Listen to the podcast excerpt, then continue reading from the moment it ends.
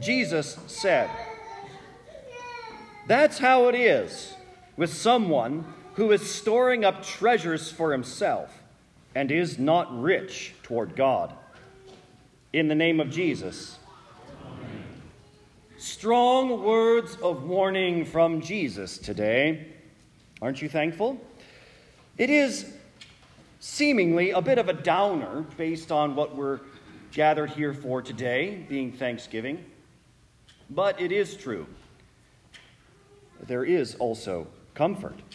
Because how it goes for the worldly rich who is spiritually poor in this parable is the exact opposite of how it goes for those who are spiritually rich.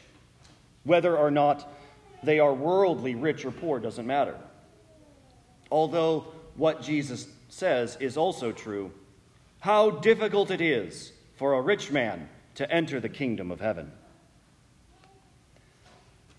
The rich man in the parable was his own preacher. He had many things to say about what's going on in his life, why he has so many things, and what he's going to do with them. My crops, my barns, my grain, my goods. All because as he would have put it, my land produced plentifully. What am I going to do with my things? Why do I need this or that? He might say. I deserve it. I've earned it. I've planted. I've harvested. I've put in the hours. I've got the expertise. I'm better than others. I'm just so fortunate. I'm just so blessed. Life couldn't really have gone any better. Sounds eerily familiar. But no matter how much he said it, it wasn't true. None of it would be his. It was all for nothing. Many were the plans of his heart, but God directed his steps to his grave. Not decades or years or months later, the very night he'd supposedly got it all squared away, that's when God said, This night your soul is demanded of you, and the things you've prepared, whose will they be? Whose indeed? What a farm sale he would have had auctioned off, probably at a fraction of their worth, to the highest bidder. The leftovers carted off to the scrapyard, the burn pile, the dump, or simply bulldozed over. In just a little while, the psalmist says, the wicked will be no more. Though you look carefully for his place, he will not be there. It is in vain that you get up early and go up and stay up late, as another psalmist says.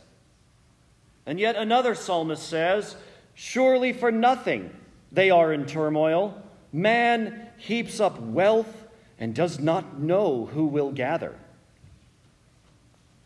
On this, uh, Solomon also questions who knows whether that one will be wise or a fool.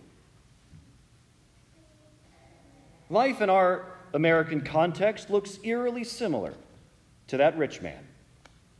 Our lives, our homes, barns, garages, and outbuildings, our cabinets, closets, attics, and basements, they're often filled with many things. Things that make us feel good or comfortable things that we like, things that make us proud. How we also tell ourselves all sorts of things. But for us today, we must truly be thankful, not only for all the things that we have in our daily lives, All of it is the daily bread we pray for in the Lord's Prayer, and often much more. For daily bread includes everything that has to do with the support and needs of the body, such as all the things we listed off from the Catechism. For every good and perfect gift is from above, James says, coming down from the Father of lights. But our flesh exchanges this truth for a lie and worships and serves the gift rather than the giver. That's why we're so worried about all the things we have, or could have, or want to have. We tell ourselves all sorts of things, and it does sound a lot like the guy from the parable. So the Father sends a preacher, a messenger. He sends his Son to proclaim Guard yourselves from all covetousness. Jesus says this because covetousness, coveting, is idolatry. Because when, that, when we covet, the gifts have become gods in our hearts. And there is great danger for this. As John says in his first epistle, do not love the world nor the things that are in the world. If someone loves the world, the Father's love is not in him. Because everything that is in the world, the desires of the flesh, the desires of the eyes, and pride in possessions, is not from the Father. It is rather from the world. So Jesus warns Guard yourselves. Watch out. Christ, of course, is the judge who warns us, judge of the living and the dead. But he's come to show us that he is not some divine vending machine, nor is he some probate judge or arbiter, arbitrator, executor for us, like the two guys thought in Luke 12, where he metes out instructions and gives directions. He comes to say, Your family, your farm, your freedom, or whatever else you list after faith is not your God. And that I am not truly first shows where your heart and actions place me. But I am your God.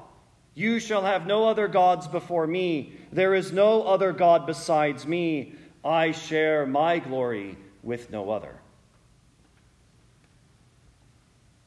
Indeed, there is one God, and one not judge or arbitrator, but one mediator between God and man.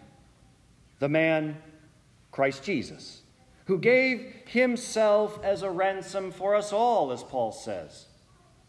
For we know the grace of our Lord Jesus Christ, Paul also says, that though he was rich, yet for your sake he became poor, so that you would be rich by his poverty.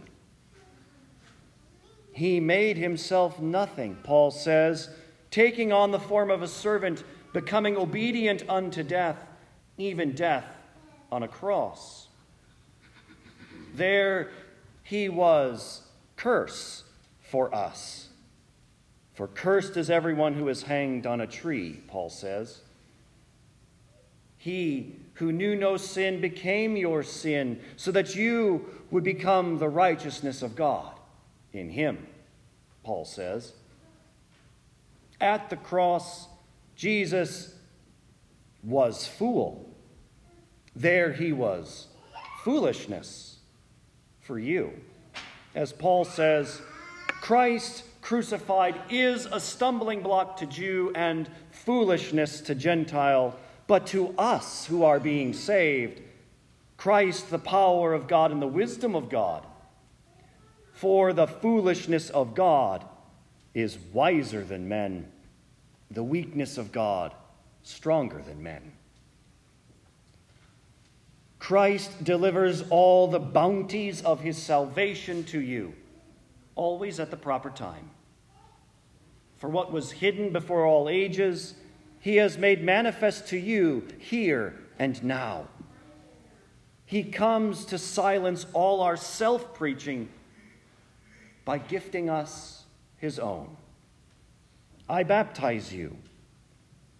I forgive you. This is my body and blood for you for the forgiveness of your sins. And from all this comes forgiveness, true faith in Him alone, and endless thanksgiving. For that is how He makes us rich toward His Father, by making us rich in Himself, in His forgiveness, in His mercy and Jesus, who was given over at the proper time, according to the definite plan and foreknowledge of God, well, he knows well how to give all flesh their food at the proper time, even you and me. For God certainly gives daily bread to everyone without our prayers, even to all evil people but we pray in the fourth petition that God would lead us to realize this and to receive our daily bread with thanksgiving. What that means is just because we have it doesn't mean we're on our Heavenly Father's good side. Those who desire worldly things have not the Father's love in them. They are eternally, inexpressibly, incalculably poor. And Jesus doesn't leave much to the imagination as to what happens next after the rich man who trusted the creation met his creator. But for those who are on the receiving end and believing end of Jesus' promises and gifts, who say his blood is more precious than gold or silver. His word is more precious than gold, even much fine gold. Who say the washing of rebirth gives me and makes me an heir of eternal life. Who say that the bread we break and the cup we drink are a communion of his most precious body and blood. We are eternally, inexpressibly, and incalculably rich. If riches increase in this life, don't set your heart on them. Why? Because he who did not spare his own son, but gave him up for us all, how will he not also with him graciously give us all things? Let conduct be ungreedy, being content with your possessions, for he himself has said, I will never leave you, nor will I ever forsake you. So we are confident to say, The Lord is my helper not farm or money or any other thing. Because Christ Jesus is your mediator and redeemer. He is your God and your Savior. He is your shield, your exceedingly great reward.